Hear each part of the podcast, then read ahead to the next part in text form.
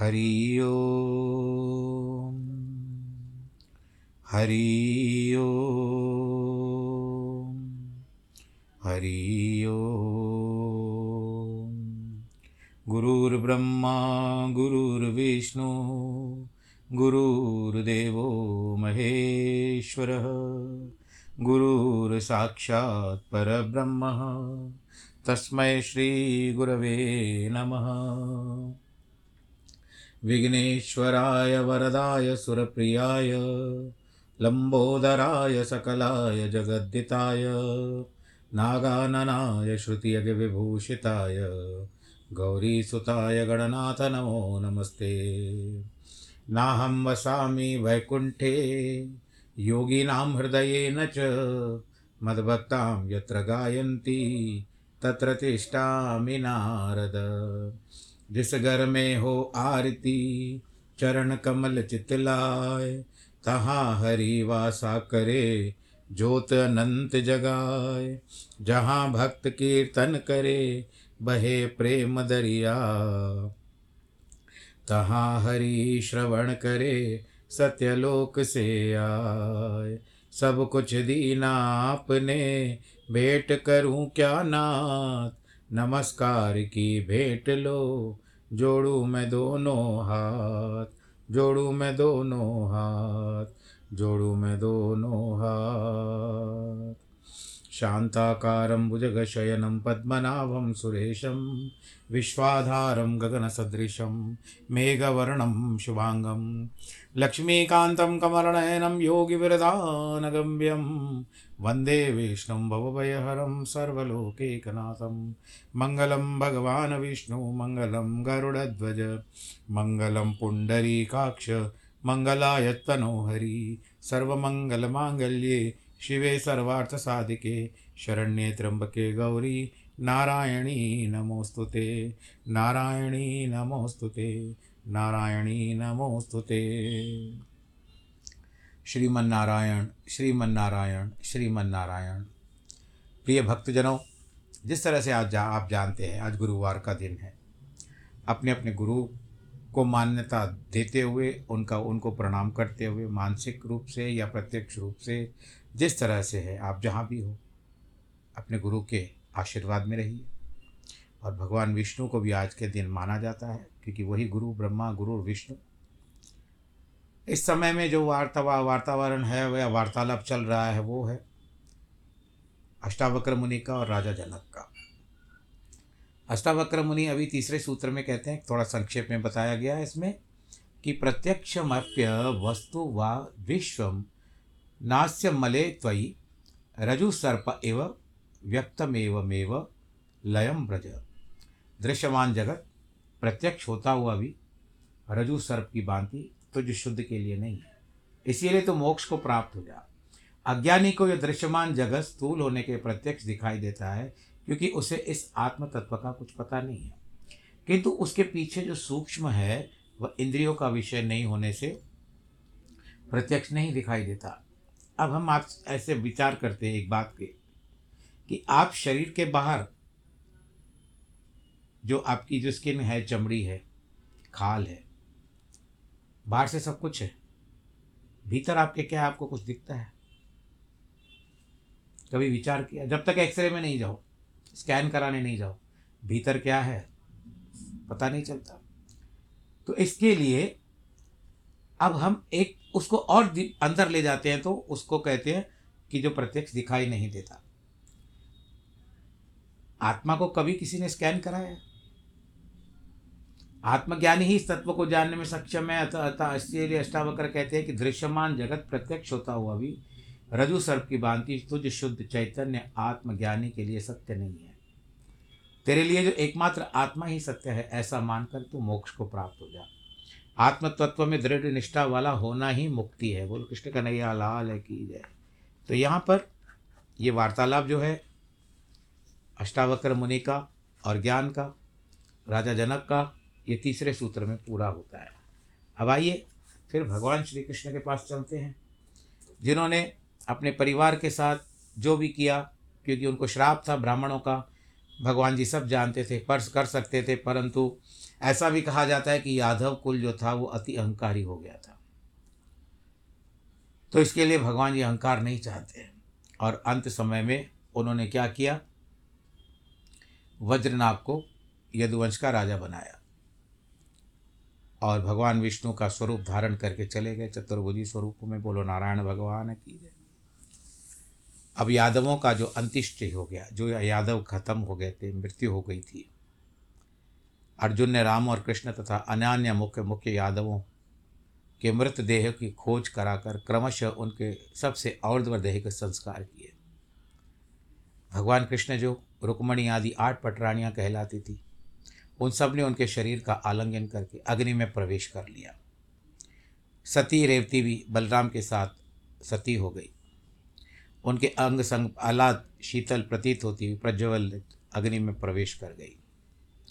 इस संपूर्ण अनिष्ट का समाचार सुनते ही उग्रसेन, वसुदेव देव की और रोनी ने भी अग्नि में प्रवेश किया। अर्जुन उन सब का विधि पूर्वक प्रेत कर्म कर, वज्र तथा अनान्य कुटुंबियों के साथ लेकर द्वारका से बाहर आ गए। द्वारका से निकली हुई कृष्णचंद्र की हज़ारों पत्नियाँ तथा वज्र और अनान्य बांधवों को सावधान पूर्वक रक्षा करते हुए अर्जुन धीरे धीरे चलते हैं। हे मैत्रेय, कृष्णचंद्र के मृत्युलोक का त्याग करते ही सुधर्मा, सभा और परिजात वृक्ष भी स्वर्ग को चले गए, जो इंद्र के द्वारा भेंट दिया हुआ था। भगवान तो पारिजात को लेकर आए थे, परंतु सुधर्मा सभा जो थी, इंद्र ने दी थी। जिस दिन भगवान पृथ्वी को छोड़कर स्वर्ग से धारे थे, उसी दिन से यह मलिन देव महाबली कलयुग पृथ्वी पर आ गया। काला, इस प्रकार जन शून्य द्वारका को समुद्र ने डुबो दिया। केवल एक कृष्ण चंद्र के भवन को नहीं डुबाता है वो। आज भी हम कभी कभी सैटेलाइट्स जो होती है ना ऊपर से, उसमें दिखाया जाता है कि अभी तक वो महल उसमें है, वर्तमान दिखाई देता है।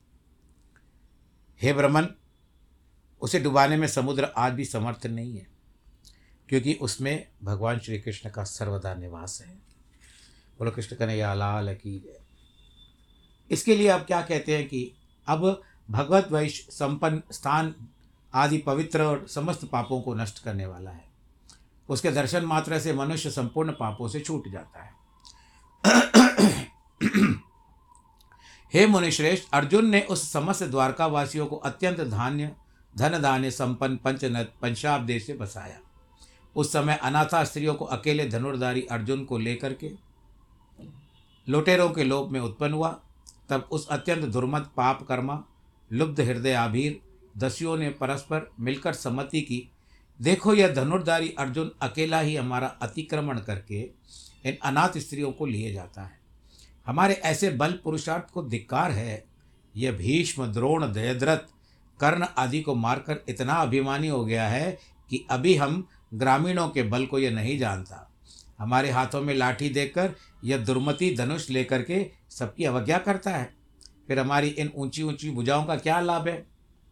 ऐसी सम्मति कर वे हज़ारों लुटेरे, लाठी और ढेले लेकर के उस अनाथ द्वारका वासियों पर टूट पड़े। तब अर्जुन ने उन लुटेरों को झड़क कर हँसते हुए कहा, अरे पापियो, यदि तुम्हें मरने की इच्छा न हो तो लौट जाओ। किंतु हे मैत्रे लुटेरों ने उसके कथन पर कुछ ध्यान नहीं दिया। भगवान कृष्ण के संपूर्ण धन और स्त्री धन को अपने अधीन कर लिया। तब वीरवर अर्जुन ने युद्ध में अक्षीण एवं गांडीव धनुष को चढ़ाना चाहा, परंतु आज संभव नहीं हो पा रहा था। उन्होंने जैसे तैसे करके कठिनता से प्रत्यंचा जोड़ी चढ़ा ली। फिर भी शिथिल हो गए, थक गए, बहुत सोचने पर उनको अस्त्रों का स्मरण नहीं हो रहा था कि किस अस्त्र को चलाना चाहिए। तब वे क्रुद्ध होकर के अपने शत्रुओं पर बाण बरसाने लगे। किंतु गांडीवधारी अर्जुन के छोड़े हुए उन बाणों ने केवल उनकी त्वचा को ही बींदा। अर्जुन का उद्भव क्षीण हो जाने के कारण अग्नि से दिए हुए अक्षय बाण भी उनके अहिरों के साथ लड़ने में नष्ट हो गए। तब अर्जुन ने सोचा कि मैंने जो शर समूह अनेक राजाओं को जीता था। वह सब कृष्ण भगवान की कृपा से, वह उसी के प्रभाव से था। अर्जुन के देखते देखते वे अहिर उन श्री रत्नों को खींच खींच कर ले जाने लगे तथा कोई भी अपनी इच्छा अनुसार इधर उधर कई भाग भी गई। बाणों के समाप्त हो जाने पर धनंजय अर्जुन ने धनुष की नोक से ही प्रहार करना आरंभ कर दिया, किंतु वे मुने वे दस्युगण उस प्रहारों के भी हँसी उड़ाने लगे। समय बड़ा बलवान, वही अर्जुन, वही बाण। हे मुनि श्रेष्ठ इस प्रकार अर्जुन के देखते देखते मलेच गण वृष्टि और अंधक वंशी उन समस्त स्त्रियों को लेकर के चले गए। तब सर्वदा जयशील अर्जुन अत्यंत दुखी होकर के, ये कैसा कष्ट है? ऐसा कहकर रोने लगे। मुझे उन भगवान ने ही ठग लिया। देखो, वही धनुष है, वही शस्त्र है, वही रथ है, वही अश्व है। किंतु अश्रोतियों के लिए दान सम्मान आज भी एक साथ नष्ट हो गए। देव बड़ा प्रबल है। किस्मत बड़ी प्रबल है। जिसने आज उन महात्मा कृष्ण के न रहने पर असमर्थ और नीच अहीरों को भी जय दे दी। देखो मेरे लिए ये भुजाएँ हैं यही मेरी मुष्टि है मुट्ठी है।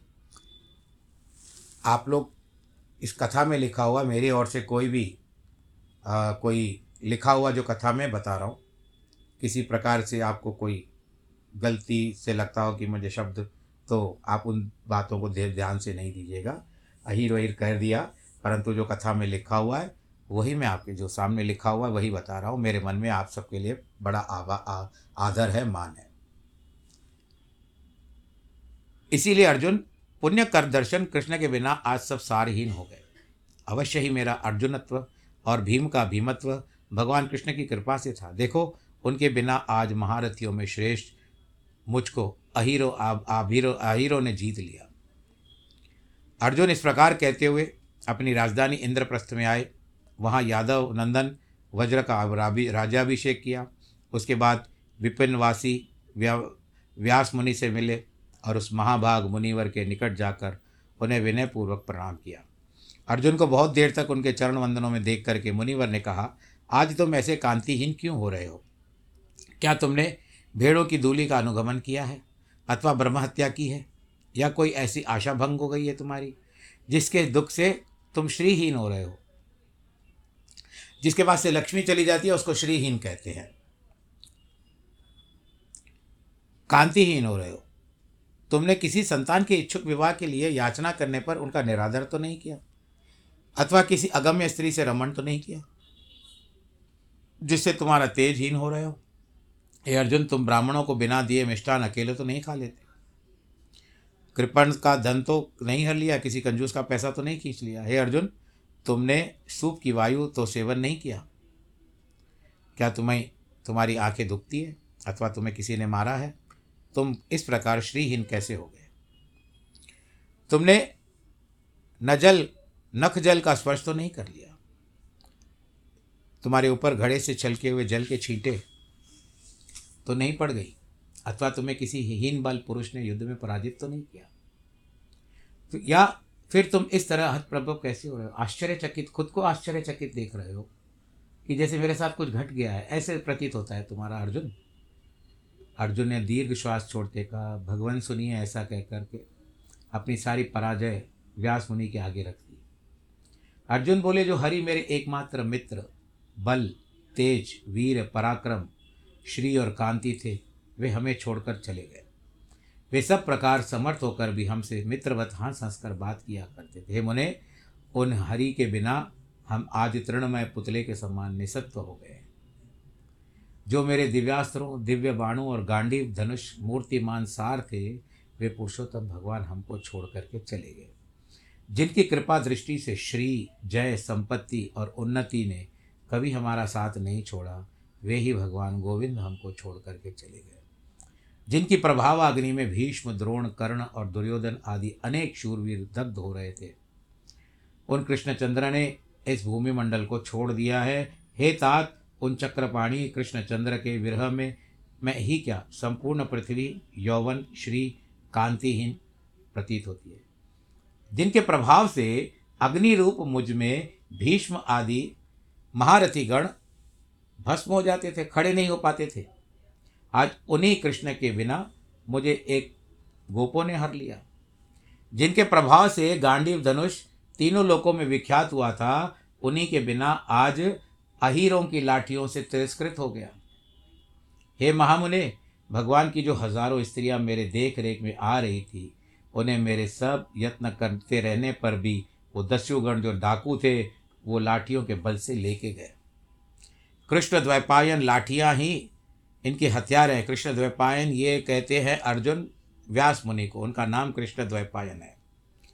लाठियाँ ही जिनके हथियार है, उन आभीरों ने आज मेरे बल को कुंठित कर मेरे द्वारा साथ लाए हुए सम नारायण नारायण।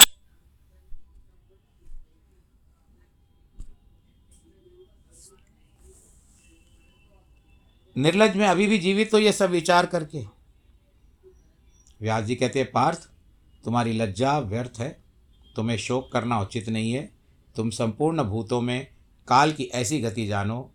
हे पांडव, प्राणियों की उन्नति और अवनति का कारण काल ही है। हे अर्जुन, इस जय पराजय को काल के अधीन समझ करके तुम स्थिरता धारण करो।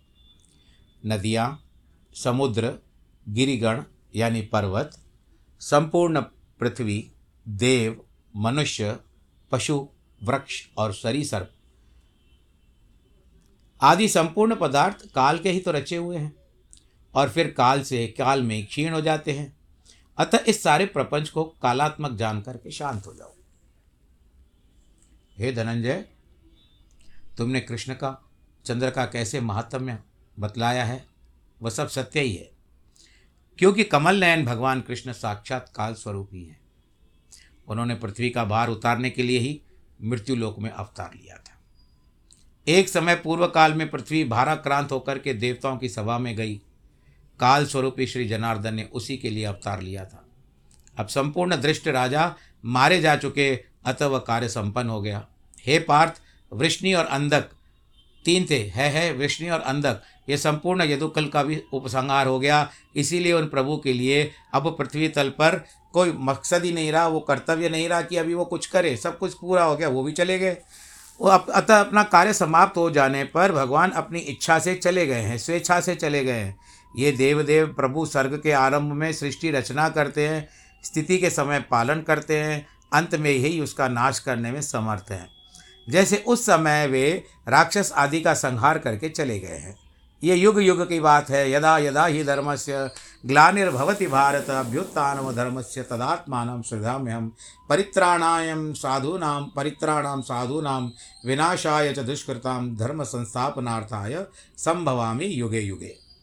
अतः हे पार्थ, तुझे अपनी पराजय से दुखी न होना चाहिए, क्योंकि अभ्युदय काल उपस्थित होने पर भी पुरुषों से ऐसे कर्म बनते हैं जिनसे उनकी स्तुति होती है। हे अर्जुन, जिस समय तुझ अकेले में ही युद्ध में भीष्म, द्रोण और कर्ण आदि को मार डाला था।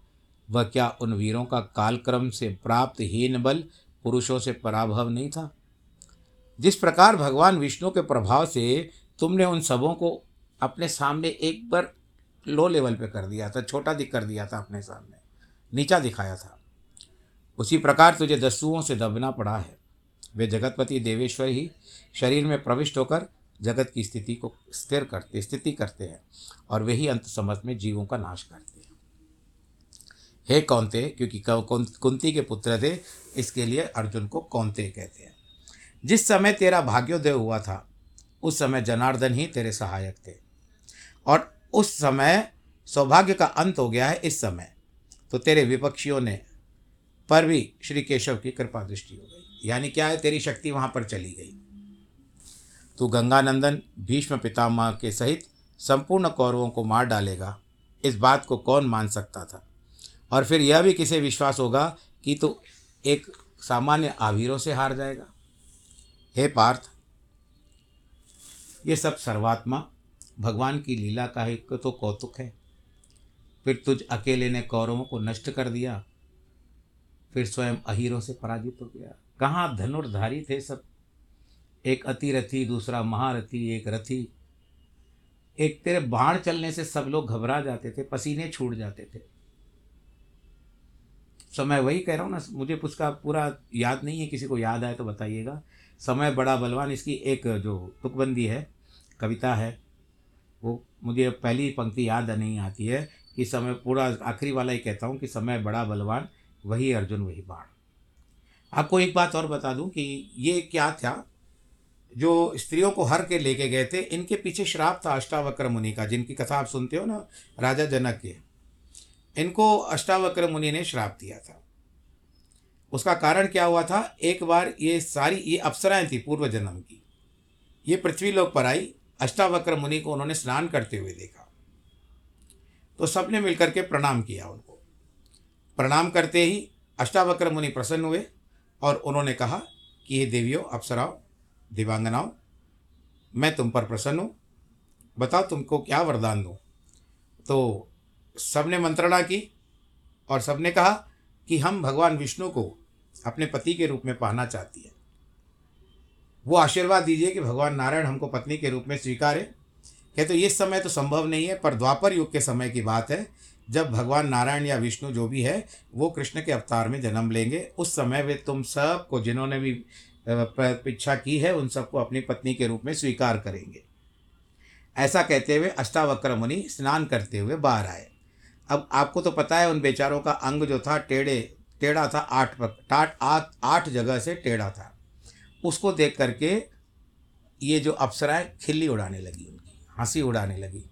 अष्टावक्र मुनि को ये अच्छा नहीं लगा। कहते, वर प्राप्त करने के बाद भी ऐसा दुस्साहस, इतना हंसती हो मेरे ऊपर? ये मेरे शरीर की बनावट नहीं है, ये तो मेरे कर्म का दोष है। इसके लिए अब तुम्हारा कर्म भी तुमको आड़े आएगा। मैं तुमको श्राप देता हूँ कि तुम लोगों में से जो जो हँसी है मेरे ऊपर, भले भगवान कृष्ण तुमको पत्नी के रूप में स्वीकार करे ही करे, परंतु मैं तुमको ये श्राप देता हूँ कि अंत समय में तुम्हारी गति जो होगी, वो चोर डाकुओं के हाथ में चली जाओगी। तुम्हारी गति वही है। देखिए काल चक्र समय कहाँ से कहाँ लेकर आता है। अब यहीं पर बात आती है। अब तू स्त्रियाँ चली गई, क्यों क्यों शोक करता है? जाने वाला सब है। एक बार पूर्व काल में इसी बात की बात बताई गई। अष्टावक्र जी कहते हैं कि अब ऐसा ही होगा। मुनिवर अष्टावक्र जी की बात आपको बताई। व्यास जी कहते हैं कि इस प्रकार से जब अष्टावक्र मुनि का श्राप मिला तो वो जो स्त्रियाँ थी और उन्हीं को चुन चुन करके ले गए, जिनको श्राप मिला था। इसके लिए भगवान भी उस श्राप को नहीं मिटा सकते कर्म दोष भगवान भी नहीं मिटा सकते। हाँ भगवान जी कर्म कम कर देंगे, प्रार्थना करो। एक हमारे सज्जन थे, भगवान दास जी, उनका नाम था। वो एक बार बैठे बैठे मेरे सामने एक गीत को गुनगुनाने लगे। मैंने उनसे कई बार भजन लिखवाया भी, परंतु वो पन्ना अंत समय में मिलता नहीं है। जब जब मन घबराए, तुम प्रार्थना करो। कोई द्वार नज़र न आए, कोई राह नज़र न आए, तब तुम प्रार्थना करो। जब जब मन घबराए, तुम प्रार्थना करो। आपका मन जब भी घबराता हो, प्रार्थना कर लिया करो। क्योंकि भगवान भाव को देखते हैं। भगवान के प्रति सच्ची भावना होनी चाहिए। हे पांडव, तुझे इस विषय में तनिक भी शोक न करना चाहिए। क्योंकि उन अखिलेश्वर ने ही संपूर्ण यदुकुल का उपसंहार किया था। तथा तुम लोगों का अंत भी अब निकट है। इसलिए उन सर्वेश्वर ने तुम्हें बल, तेज, वीर, महात्म का संकोच कर दिया है। यानी तुम्हारे बल को, शक्ति को, ताकत को, सबको कम कर दिया है कि तुम समझो कि अब तुम्हारा भी अंत समय आ चुका है। अभी बुढ़ापे में भी तो ऐसा ही होता है ना?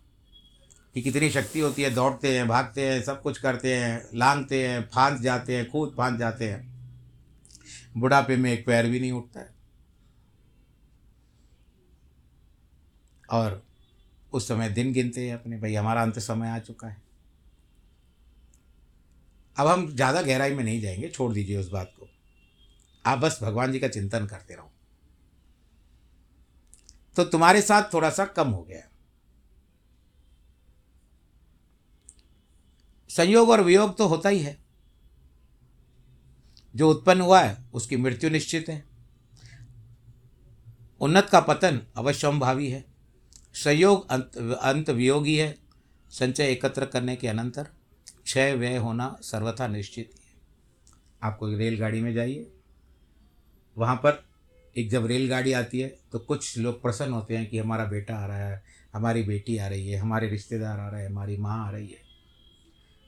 और जो कुछ लोग विदा करने आते हैं। एक आने वाले खुश हो गए। गाड़ी जब आई, जब गाड़ी का आगमन हुआ, उस समय कई प्रसन्न हो गए। अरे, यहाँ पर है, गाड़ी, ये देखो ये देखो, यहाँ पर है, वो है। हमारे साथ भी ऐसा ही होता है, ऐसी कोई बात नहीं है। और उसके बाद जब कुछ लोग विदा करने भी आते हैं, अपने परिजनों को, स्वजनों को विदा करने भी आते हैं तो उस समय वो रो रो करके उनको विदा करते हैं। तो गाड़ी वही है, जो खुशियाँ भी ले आई और कुछ खुशियों को लेके भी गई। इसके लिए यह सारा अवलंबन है, मनुष्य भी वैसा ही आचरण बनाते हैं, मनुष्य का भी।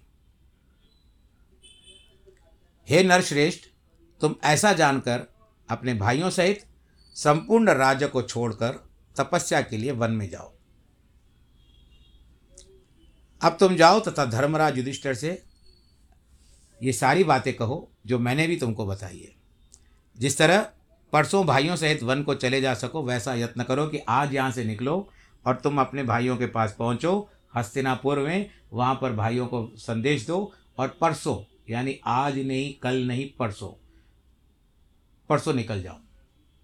मुनिवर मुनिवर व्यास जी के ऐसा कहने पर अर्जुन ने आकर प्रथापुत्र युधिष्ठिर, भीमसेन तथा यमजो, यानी जो नकुल और सहदेव थे, उन्होंने जो कुछ जैसा देखा जैसा सुना था, ज्यों का त्यों सुना दिया।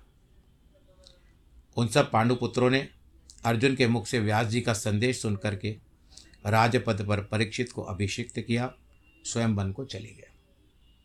हे मैत्रेय, भगवान वासुदेव ने यदुवंश में जन्म लेकर जो जो लीलाएँ की थी, वह सब मैंने विस्तार पूर्वक आपको बता दी। जो पुरुष भगवान कृष्ण के इस चरित्र को सर्वदा सुनता है, वह संपूर्ण पापों से मुक्त होकर अंत में विष्णु लोक को भी जाता है। इतनी श्री विष्णु पुराणे पंचमेशे अष्टात्रिंशोध्याय इति श्री पराशर मुनि विरचिते श्री विष्णु पर तत्व निर्णायके श्रीमती विष्णु महापुराण पंचमोर्च समाप्त। तो यहाँ पर आज कथा यहाँ पर संपन्न हो गई। भगवान श्री कृष्ण के जो लीलाएँ थी, वो यहाँ पर पूरी हो गई। परीक्षित का राज प्राप्त हो गया और परीक्षित की आगे की कथा जो रहती है, वो होगी श्रीमद् भागवत के अंदर। अब कल का जो नियम होगा शुक्रवार के दिन का उसके हिसाब से हम छठा अंश शुरू करेंगे। पांचवा अंश आज पूरा हो गया। छठे अंश में शुरू करेंगे कथा और जब तक चले और इसके बाद ये संपूर्ण होने वाला है विष्णु पुराण।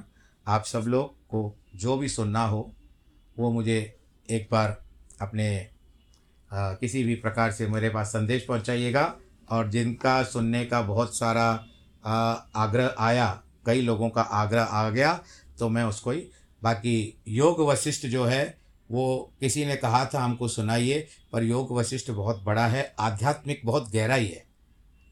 आप सुनना चाहो तो मुझे कुछ नहीं है, परंतु फिर भी आप अपना मत भेजिए, योग वशिष्ठ बहुत अच्छा है, लेकिन बहुत आध्यात्मिक गहराई में है।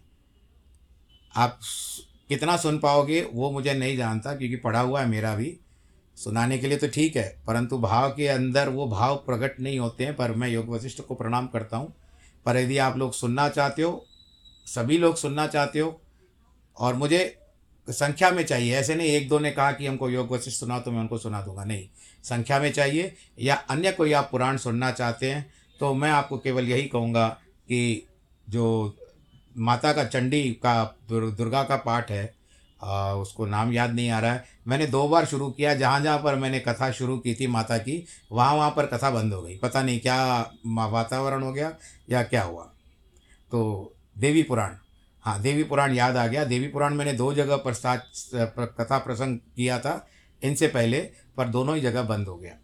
तो मैं देवी पुराण के लिए हाथ जोड़ता हूँ। माता से प्रणाम करता हूँ, उनसे पहले एक क्षमा माँगता हूँ। योग वशिष्ठ और देवी पुराण को छोड़ करके अन्य पुराणों पर बताइए कि आप कौन सा पुराण सुनना चाहते हो, या कोई आध्यात्मिक पुराण हम लोग ले लें, इसमें कुछ अच्छे ज्ञान हो, ज्ञान की वार्तालाप हो, वो हम ले लें, आप लोग का जो निश्चय आएगा, उसके बाद हम उसको शुरू करेंगे। पर अब ये थोड़े समय का है, इसके लिए अभी से विचार कर लें। बाकी जिस तरह से प्रतिदिन हम लोग यही कहते हैं आपके भगवान जी से प्रार्थना करता हूँ कि आपके जिनके जन्मदिन है वैवाहिक वर्षगांठ है। उन सबको ढेर सारी बधाई। और आज गुरुवार का दिन भी है, मैंने आपको बताया, ईश्वर आपको सुरक्षित रखे। आपके गुरु भी आपको आशीर्वाद के संरक्षण में रखे। और वैवाहिक वर्षगांठ वालों को भी वही प्रार्थना करूँगा। भगवान जी से भी यही प्रार्थना कथा वार्ता में ना कुछ कुछ बातें आ जाती है और जिन लोगों ने कुछ भी गलत समझा हो, उसके लिए भगवान आप सबसे आशीर्वाद प्रदान करेंगे। नमो नारायण।